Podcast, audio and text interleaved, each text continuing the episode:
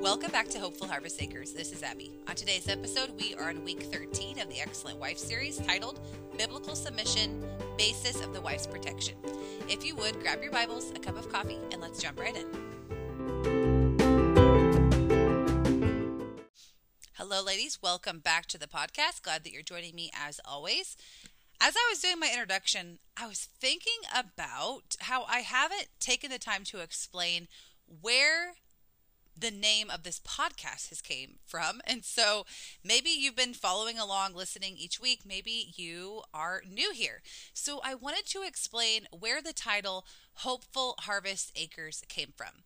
If you know a little bit of our backstory, my husband and I two and a half years ago made the decision to move from our house in town back to my hometown. We rented a property for about six months and in that six months we found a piece of property on two and a half acres where we would be able to raise our family have a small farm and a garden and we have been here for two years in september.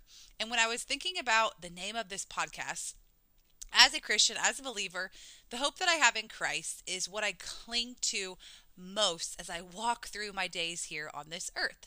So the title Hopeful just seemed so natural when I was thinking of a name to call this podcast.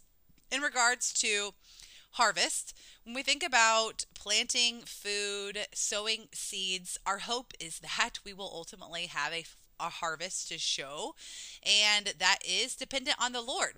The Bible tells us when we look at this from a spiritual perspective that as believers we are to go out and sow seeds, meaning we're to go and share the good news of the gospel with all people in hopes that people will give their life to Christ. Now, we can't be the Holy Spirit. We cannot convict dead hearts and have them come alive. This is only the regenerating work of God Himself. However, we have the great privilege to sow the seeds in hopes that we will see an, a harvest, whether that's a physical harvest, if you're talking about planting a garden and being able to have some corn and potatoes to show for the work of your hands, or whether it's getting to see actual people give their life to Jesus.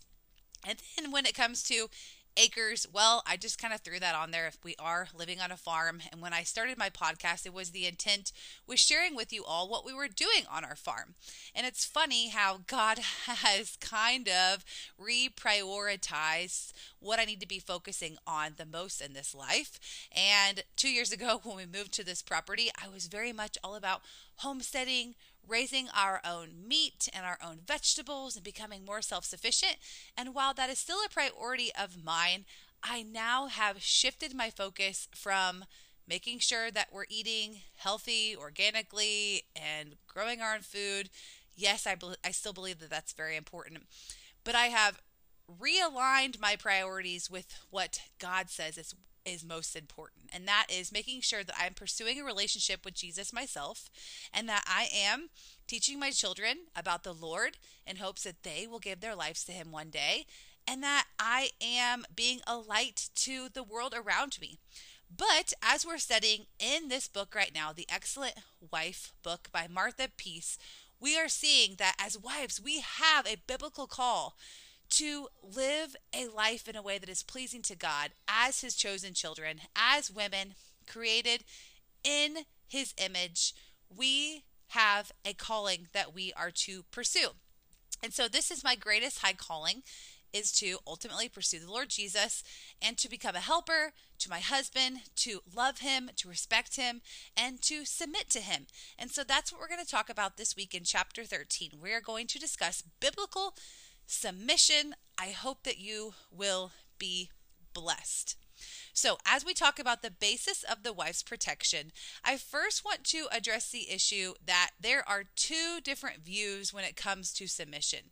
One, we may have a doormat theology, meaning that we believe that a person is to suffer for the Lord Jesus' sake. And yes, we know that there will be times that we, we will suffer as Christians, it is a given, but we shouldn't intentionally be putting ourselves in situations where we are suffering for no reason. Some people believe within their realm of how they interpret the Bible and what they teach their church body that the more that a person suffers, that the more spiritual they actually are. And this is a wrong view of submission. And then on the flip side, we need to understand that there is going to be a feminist view. This is the liberated women's movement, meaning that women can and should be allowed to do anything that a man can do, that there are no gender role distinctions that should be placed. To do so would be wrong. And this is also not a right view because we know. We're going to discuss this here in just a little bit. That there are specific roles that need to be carried out by men and women. Although we are one in Christ and we are equal, God shows no partiality. We are unique in the fact that He created us male and female. So, as we go through this chapter, we're going to look this week at five biblical principles concerning the wife's submission. They are a wife is to be submissive to her husband in all things unless he asks her to sin. They are also number two, a submissive wife is to not be afraid of doing the right thing. Number three, a wife is to be submissive even if her husband is not a Christian. Number four, a wife does not dishonor the word of God. And then number five, a wise wife will seek training and counsel on submission from a godly older woman. And so we're going to break down these five principles more great in greater detail here. We're going to have specific scriptures that we're going to address. Once we get done with discussing these five biblical principles concerning the wife's submission, we're also going to look at specific ways that we as wives are not submissive. So come along with me as we break these five principles down and we address areas where we may be sinning and put our faith and trust in Jesus and become the wives that God always intended for us to be. All right, jumping into principle number one, which is that as wives, we are to submit to our husbands in all things unless they ask us to sin. So, as we go through these five principles, I want you to remember that we are to put aside all falsehood and that we should not have our minds influenced by the culture and the world around us. So let's get rid of the doormat theology that we are just to be walked all over.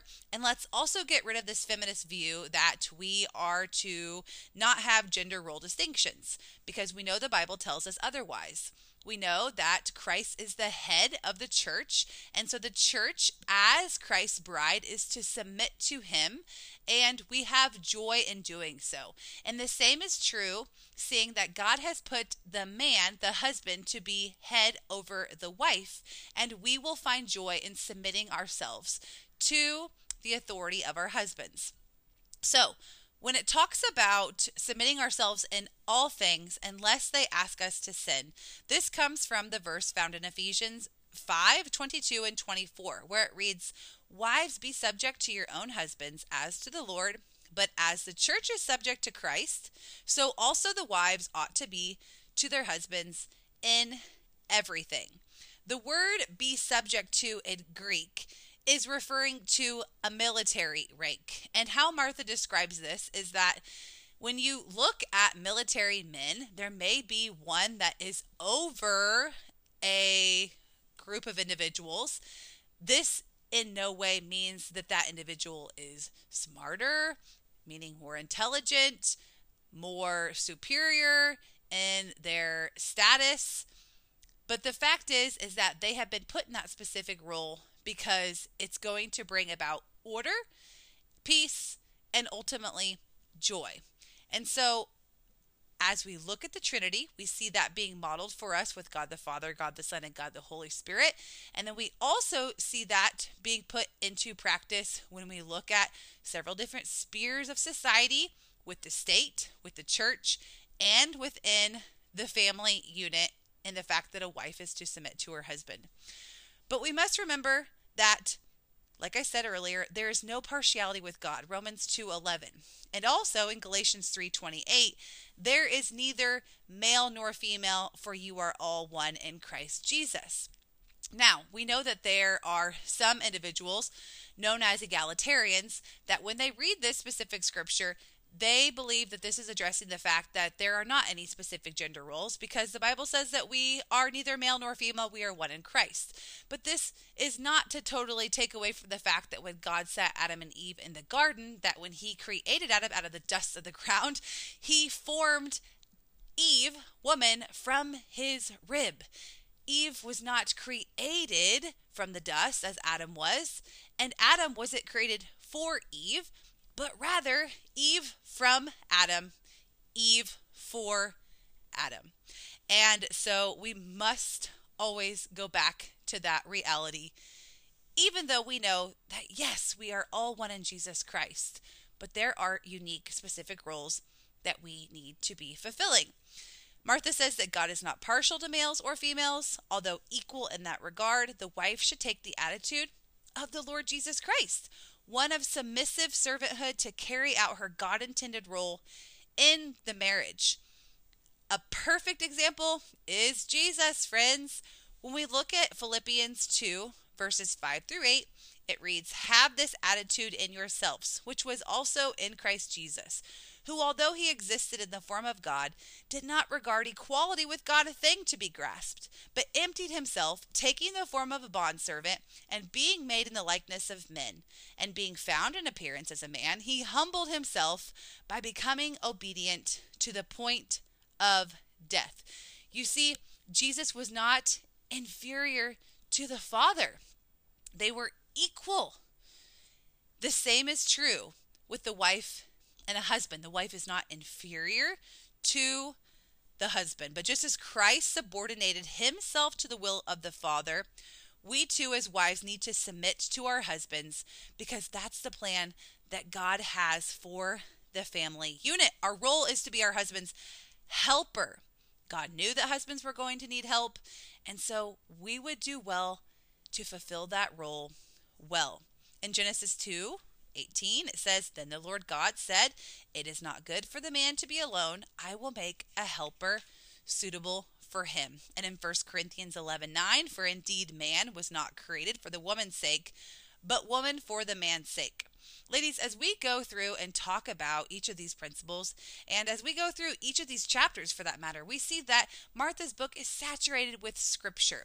What I want to encourage you to do is that obviously I want you to listen and hear these scriptures that are being spoken. But if you are having a hard time wrestling with biblical submission, may I encourage you to go through these specific passages. So, for instance, 1 Corinthians 11, maybe it would be beneficial, actually, I know it would be beneficial to you to read through the entire book of 1 Corinthians, get a bigger picture, see what's happening, and then specifically look at chapter 11 of 1 Corinthians so that you're not just isolating the text, but rather you see what's the bigger picture of what God is trying to communicate.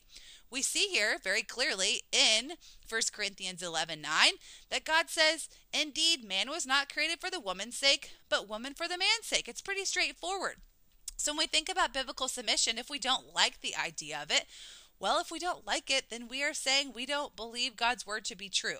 It very clearly tells us that as women, we were created for men, not the other way around. Men were not created for women. So if your husbands are not asking you to sin, we are to submit in all things. Now, on the other hand, if your husband in any way is asking you to sin, which we'll discuss specific examples here just a little bit, we are told that we are to obey God rather than men. But let's remember that our heart attitude is always important. So if our husbands are asking us to sin in any way, we need to address our hearts and we need to approach them in love and respect as we explain to them why we have to submit to God rather than to what they're asking us to do. Examples of how husbands ask their wives to sin. Number one, the husband's command is that he forbids you to go to church. God's command that we see in Hebrews 10:25 is that we are to not forsake the assembling of ourselves of ourselves with other believers. And so what this is meaning is that when it comes to the Lord's day, whenever we come together as the body of Christ to worship the Lord, to hear the public reading of his word, this is a command from God that we are not to forsake doing this together. So if your husband is asking you to not go to church, you would have to obey God rather than your husband's request. Now, with this in mind, Martha gives an example of doing this in a respectful manner, explaining to your husband that you are to obey God and that as long as your attitude is kind and loving, a lot of the times she has seen husbands be understanding that the wife goes to church as long as the wife is not harping on him or making him feel guilty about him not going along with her. And then she also talks about examples when maybe your husband wants to plan a trip or take you to do something on a Sunday. Don't be so strict with your church attendance that you can't ever go and enjoy doing something with him on a Sunday if he's unwilling to go to church with you. But in the event that your husband asks you to not go to church, this would be where you would have to submit to God rather than to man. The next command is if your husband would forbid you to talk about God with your kids, with your children. In Proverbs 1, verses 7 and 8, it reads The fear of the Lord is the beginning of knowledge. Fools despise wisdom and instruction. Hear, my son, your father's instruction, and do not forsake your mother's teaching. So again, Martha says that for a husband to ask his wife to not teach the children about God, about the Lord Jesus, this would be an example of him asking her to sin.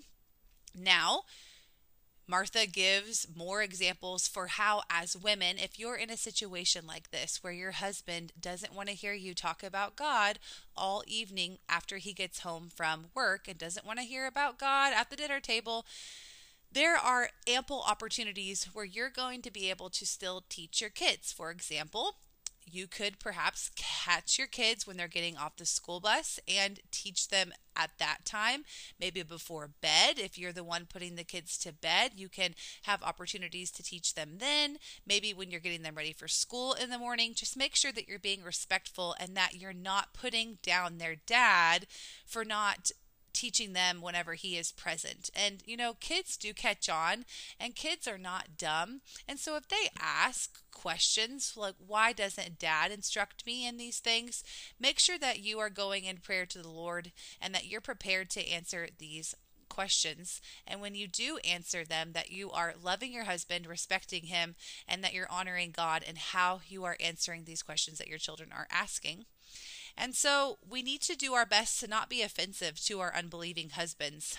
If our husbands are asking us to not teach the kids, we need to let him know in a respectful way that we must obey God. The next command listed is that if your husband is asking you to participate in immorality or pornography, and it reads in Ephesians 5 3, but do not let immorality or any impurity even be named among you, as is proper among the saints. So, examples of this could be that he's asking you, obviously, to watch porn with him before you're engaging in sexual relations. If he is asking you to um, do any type of masturbation that's not involving him, um, that would be an example of immorality. If he is engaging in talk in a dirty way where he is wanting to do imaginary play as far as like imagining having sex with other people. This would be signs of immorality. If your husband's asking you to go to a strip club with him where there's going to be naked men or women, this would be an example of that as well. And so Martha says that if your husband has a problem with sexual lust, that it's very common for her in her practice, in her years of counseling, to see men, husbands, trying to draw their wives into the sexual lusts as well. And women can develop a problem with pornography and sinful thoughts if they are engaging in this type of material. She says, depending on whether the husband is a Christian or not, she must use the appropriate provisions God has given her for protection. These will maximize her husband's opportunity to repent. So, we'll talk about this in a little bit in regards to if your husband's a Christian, we are to reprove people so, if your husband is in any way is asking you to participate in pornography or immorality, you would have to obey God rather than your husband. The next command is if a Christian husband is forbidding you to reprove him. So, just mention this, but in Galatians 6 1, it reads, Brethren, even if a man is caught in any trespass, you who are spiritual, restore such a one in a spirit of gentleness, each one looking to yourself, lest you too be tempted. So, again, if your husband is a Christian, we can reprove our husbands with scripture. We can reprove them with the truth of God's word in hopes that if they are truly Christians, they've truly been born again, and they have the Spirit dwelling inside of them, they will see their sin and they will be sorrowful over their sin, and there will be a desire inside of them to change because the Lord Jesus tells us to be holy just as he is holy. Now, if they're an unbeliever, we still have the biblical command to reprove our husbands, but we're going to have to go about it not in a way that you are shoving scripture down their throat, but rather that you are doing it in a loving manner Martha says some wrongly believe that a Christian wife should never reprove her Christian husband, that it is based on the erroneous interpretation of 1 Peter 3 1, where it says that husbands are to be won over without a word by the behavior of their wives.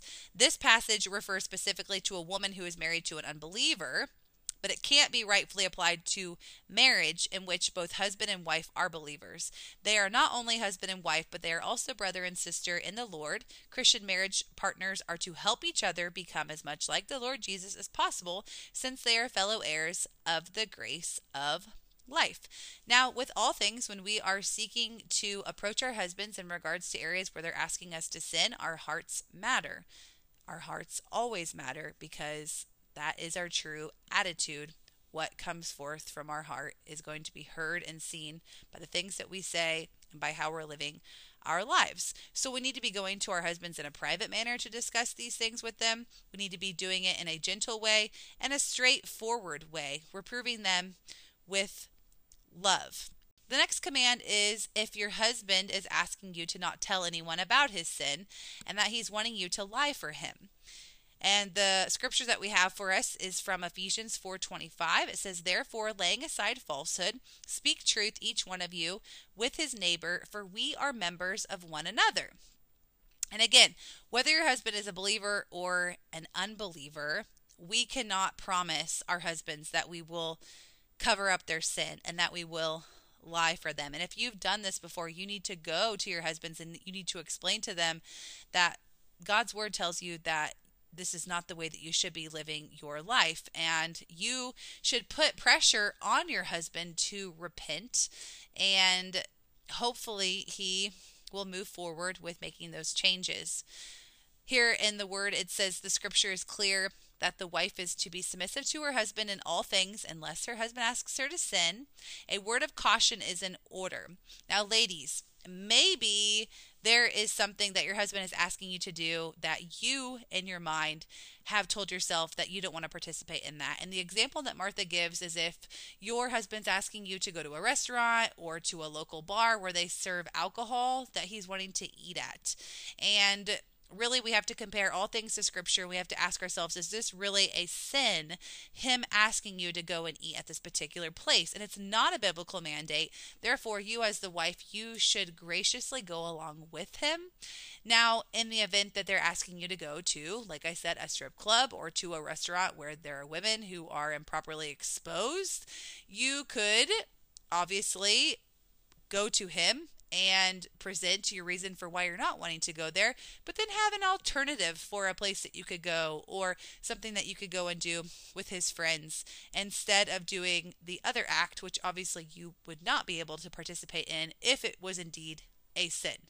Now, if it's not a sin, like Martha had said, you need to take some time to really examine why you're not wanting to go. Maybe it's a strong conviction for you, but it's not sin in and of itself. And so it might be your own personal standard, but you should go ahead and go along with your husband. Moving on to principle number two, it states a submissive wife is not afraid to do the right thing. 1 Peter 3 6 reads, Thus Sarah obeyed Abraham, calling him Lord, and you have become her children if you do what is right without being frightened by any fear. Martha says that wives sometimes face very frightening circumstances because of immorality, physical or verbal abuse, irresponsibility, threats of leaving, or use of alcohol or drugs by their husbands. Anyone might be afraid if their husband were behaving in any of these ways. What can a wife do to overcome her fear? One key to overcoming fear is simply doing what is right. 1 Peter 3 6. For instance, it is right to show God love by loving your husband. Loving God and others are the two greatest commandments. Most Christians know that they are to show love to God by obeying his word and love to others, such as a wife to her husband. But how is this actually done? So, again, ladies, are you living in fear because of your husband, because of the circumstances that you may be in, because your husband is an alcoholic or because your husband is a addicted to pornography and um, he's irrational at times and asking you to do these things and when you turn him down you tell him that I can't do this because that is sinning against God, he gets angry with you. Do you find yourself in some of these situations? So, here are some practical examples for how we can show love. We have to replace fear producing thoughts with love producing thoughts. And so, an example of this is that if your husband is angry with you because he's asked you to not do something, you may be fearful that your husband's going to leave you and you have thoughts that you're not going to be able to get by. Rather than meditate on those thoughts, rather, when he gets angry, and you're wondering if he wants to leave you, replace it with I'm going to show love to God and my husband. Whether he leaves me or not, God will give me the grace to get through my husband's anger at that time. We have to take every thought captive and not continue to dwell on events that have taken place. Martha says that in general, a wife shows love to God by obeying him whether she feels like it or not, even if it means suffering personal embarrassment or painful emotions. A wife may also show love to God by thinking true, right, and praiseworthy thoughts. Again, being a Christian is all about renewing our minds. It is replacing our old way of thinking with God's word. It is not walking by the flesh, but walking by the power of the indwelling of the Holy Spirit inside of us. We, through prayer, can communicate with God throughout every minute of every single day. He will give us the strength and the grace to move forward with being obedient. Martha says that a wife shows love to her husband by not reviewing what he has done wrong over and over in her mind. She also shows love to him by giving him a blessing, even if he does evil against her. So, another fear producing thought may be that he's drinking again. What will happen if he loses his job? So, could this be a real reality if your husband is an alcoholic and he continues to show up late to work? Could he possibly lose his job? Yes, that very much could happen. But we're told over and over in God's word to not fear, to not worry about tomorrow, for today has enough worries of its own. So, a love producing thought would rather be it's more important for him to repent than for him to keep his job. Getting fired may be the extra pressure that it takes for God to get his attention. If he loses his job, it will be difficult. However, God will at that time give me the grace to get through it. Ladies, as I'm going through these, I just had a thought came, come to mind. I recently had listened to a sermon by John MacArthur. He is a pastor out in California. He's been there for, I believe, over 50 years, for five decades. It is amazing, and I have benefited greatly from his ministry and his teachings. And one thing that he was talking about is that we live in a culture in a world where we want to say that we are Christians, but our lives are not lining up with what God's word actually says. And so this is an example of being what Jesus calls a lukewarm Christian.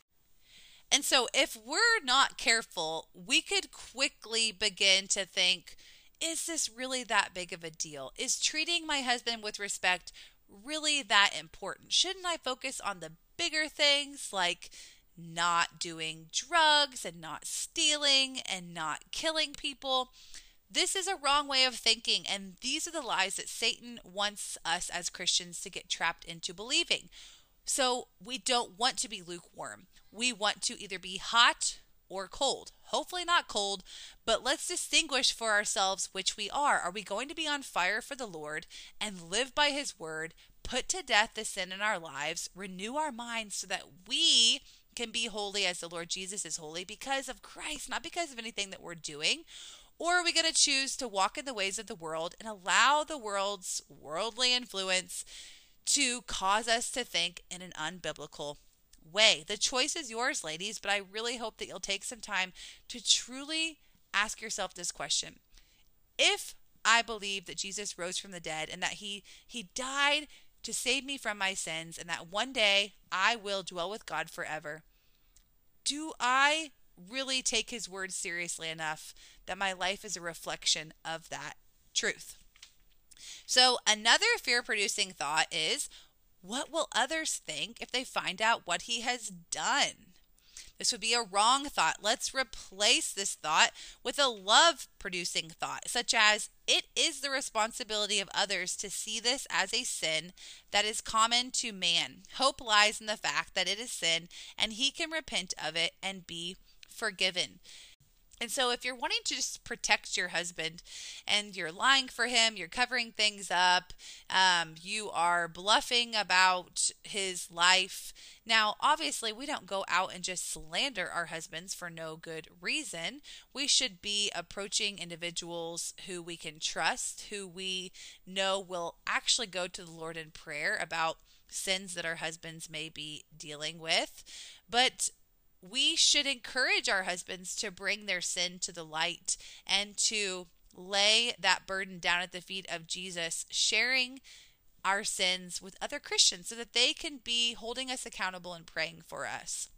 Martha says a submissive wife is not afraid of doing the right thing. She entrusts herself to God, knowing that in difficulty, God will give her the grace she needs to get through it at that very time she needs it.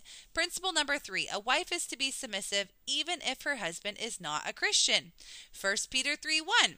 In the same way, your wives be submissive to your own husbands, so that even if any of them are disobedient to the word, they may be won without a word by the behavior of their wives as they observe your chaste and respectful behavior. When I first read this as a new Christian, my eyes were like, wow, this makes sense. I don't have to be the Holy Spirit. I have to call upon the Holy Spirit. I have to take the log out of my own eye so that I can see the speck in my brother's eye. And I have to actually live out this truth that God has called me to, not in my own strength, but in the power of the Spirit. And so we have to be submissive to our husbands, even if they are not Christians, because, well, there's a biblical call for us as wives that it says that some of our husbands may be won over without a word by our respectful conduct. Now, Martha goes on to say that we will see in chapter 14 that a husband who is disobedient to the word, that he is referred to as an unbeliever, someone who is disobedient to the word. Now, again, as Christians, we are still going to sin. We still fall short of the glory of God, but we have been redeemed. We are new creations. But this doesn't mean that we are going to totally be free of all sin. As Christian women married to unbelievers, it is our responsibility to live a godly life and to respond with our husbands with respect. Our attitudes need to be one that we are for him and not against him. Our husbands, they are not our enemies. We can enjoy our husbands. We can love our husbands. We can think about them and do kind acts for them, regardless if they want to go to church with you, if they want to participate in Bible studies with you or pray with you, we can still love them and enjoy them, even if they are unbelievers. Sometimes a wife with an unsaved husband is miserable and frustrated because she may have an idolatrous view of what she thinks her marriage should be like. Friends, do you remember after God had taken the Israelites out of Egypt, he had sent these plagues upon the Egyptians, and Pharaoh saw all of these miraculous signs take place. He still wouldn't let the people go until the death of the firstborn son, and he basically said, Go, get. And so the Israelites, they saw God's mighty hand and they crossed through the Red Sea and then, as they are getting ready to have Moses go up to receive the commandments on the tablets of stone, as he is up there for 40 days, the people they forget. They are so quick to forget, and we can relate to them so much because we are also so quick to forget that God is faithful, His word is true, we can trust Him, His promises will be fulfilled. But the Israelites, they forgot. So while Moses was up there, Aaron and the people, they began to say, Well, we want to make this golden calf. We want something to worship because, well, we don't know where our God is. And so they fashioned this calf in their own image. How often do we find ourselves doing this? What is it that we are putting on the throne of our hearts? What are we making an idol in place of God Himself? What is our false Savior that we are turning to instead of the Lord Jesus Himself? As Christian wives, our frustrations in being married to an unbeliever may be rooted in the fact that we're not getting what we want. Instead of focusing our hearts on the Lord Jesus, worshiping Him, and serving Him, we are focusing instead of making an idol of wanting a Christian marriage. Again, it's not a bad thing to desire a Christian marriage, to desire for one's husband to be saved, to desire for your children to be saved, or the, your loved ones around you. But it's when we put those desires above the Lord Jesus himself that they have become an idol. Martha says, as the wife of an unsaved man devotes herself to the Lord, she will respond to her husband with chaste and respectful behavior. It is very likely that her godliness and respect to him will soften his heart towards her. But, ladies, in the event that it doesn't and that his heart becomes hardened, you may be put in a situation where your husband wants to leave. And in 1 Corinthians 7:15 it says let the unbeliever depart. Not because you desire for a divorce, but because in some circumstances the Lord knew that your husband would never repent, that he would never turn to him. And so if you are modeling after Sarah in that you are obeying your husbands and calling him Lord, and you're doing what is right without being frightened, and you are being submissive to your husbands, showing love and having a chaste and kind, respectful behavior. If your husband wants to leave, we cannot force them to stay. Martha shares a story about how several years ago there was a Christian woman who had came into her office for a counseling session and she was encouraged to really win her husband over without a word, to stop nagging at him. And so she began to do that. And this woman ended up getting diagnosed with a terminal cancer. And her husband saw that she drew upon the Lord's strength, and the Lord's word is what carried her through. And that wife had the great opportunity to lead her husband to the Lord. They knelt down beside one another and she gave him the gospel so that he accepted Jesus as his own personal Lord and Savior. This woman would go on to go and die to be with the Lord. And Martha says that she thinks about her often and she thinks about what an example that she set for so many women. We are to be obedient to God by submitting to our husbands in hopes that they will be won over, in hopes that they will come to the Lord. Martha says, in addition to being ready to share her faith, if her husband asks her, the wife of an unbeliever should graciously go places with him and his friends. But remember, draw the line at personal sin, such as getting drunk, lying, sexual sin. And if she must decline, she should do it graciously by saying, Thank you for including me. That's not something I can participate in. Perhaps we could go and do X, Y, and Z. Get creative, ladies, and be prepared when you go out with your husband's friends who perhaps are unbelievers to have conversations that you could talk about with them. You don't have to go out and be witnessing left and right and telling them all about Jesus Christ and how they are sinners who are in need of a Savior. Now, listen, if the Holy Spirit leads you to a conversation like that, great, take advantage of it and and do so. But oftentimes, we just need to meet people right where they're at and love them and enjoy life with them and when and if the opportunity presents itself, we can share Jesus with them. Principle number four a submissive wife does not dishonor the word of God. Titus 2 3 through 5.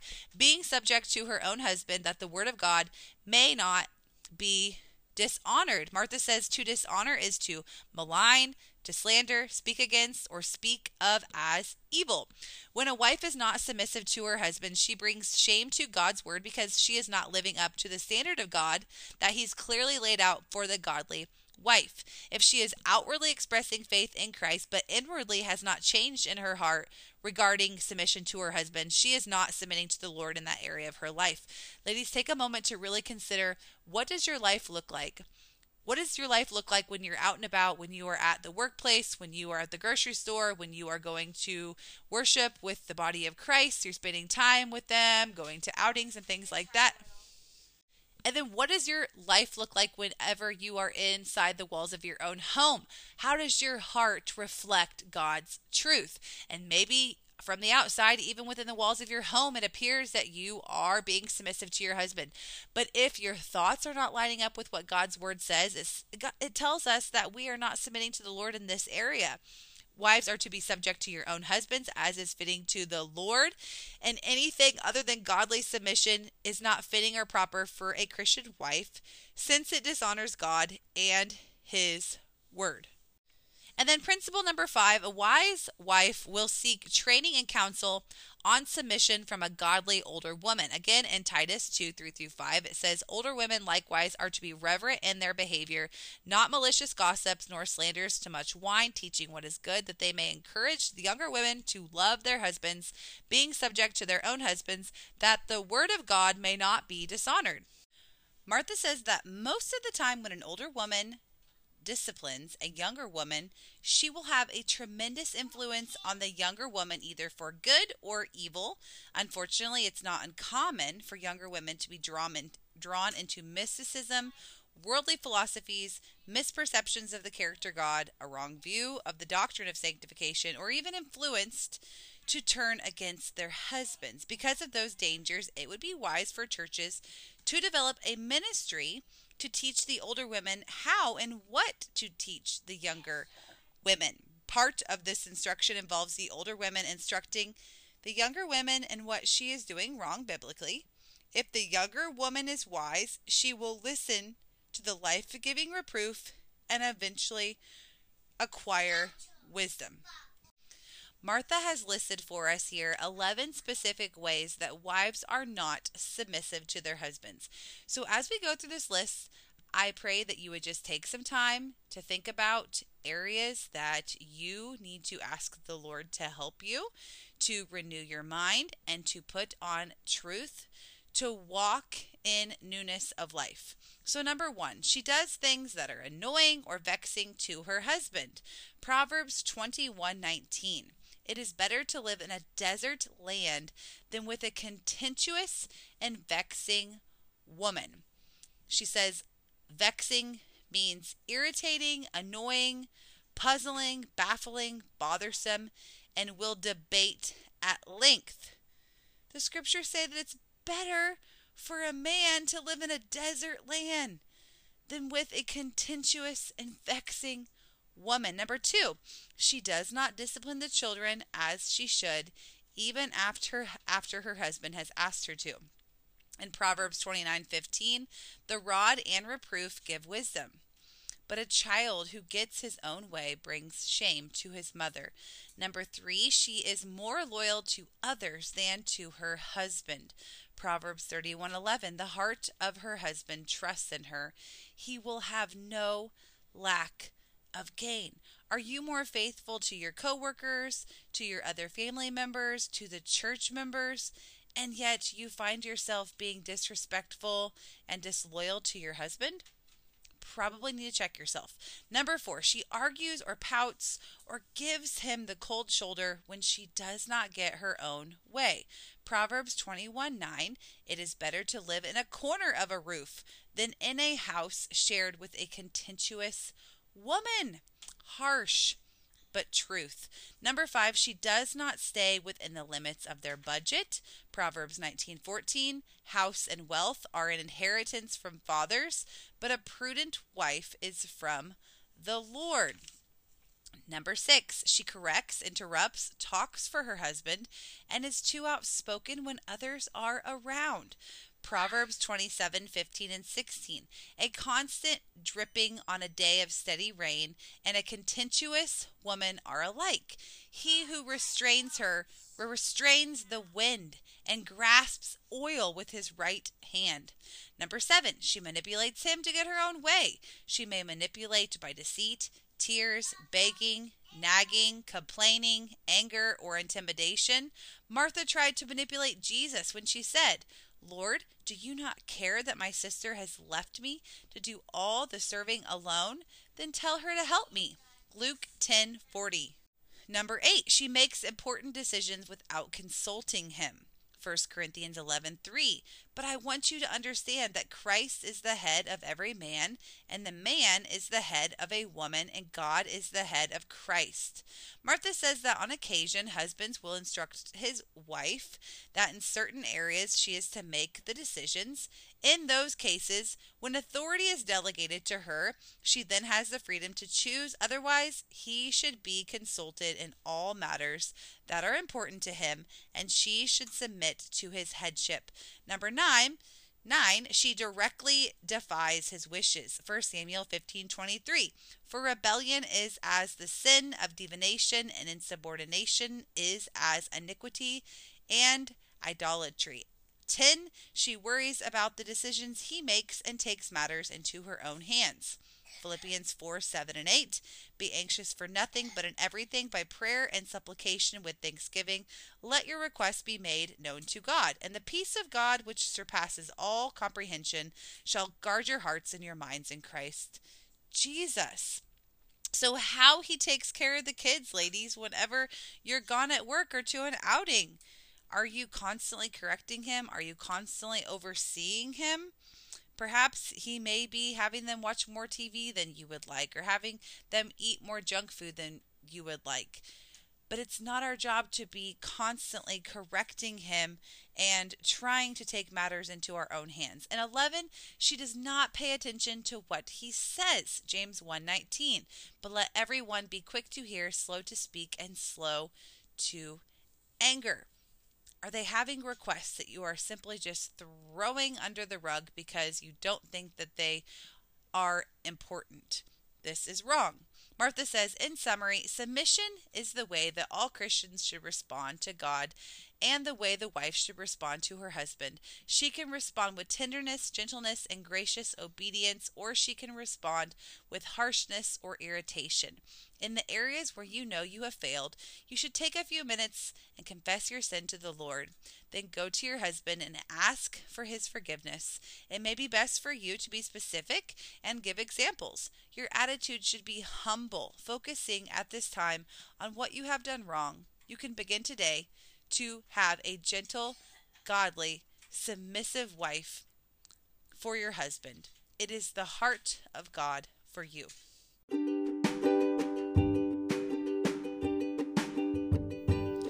Glad that you all could join me today as we went through chapter 13 talking about biblical submission.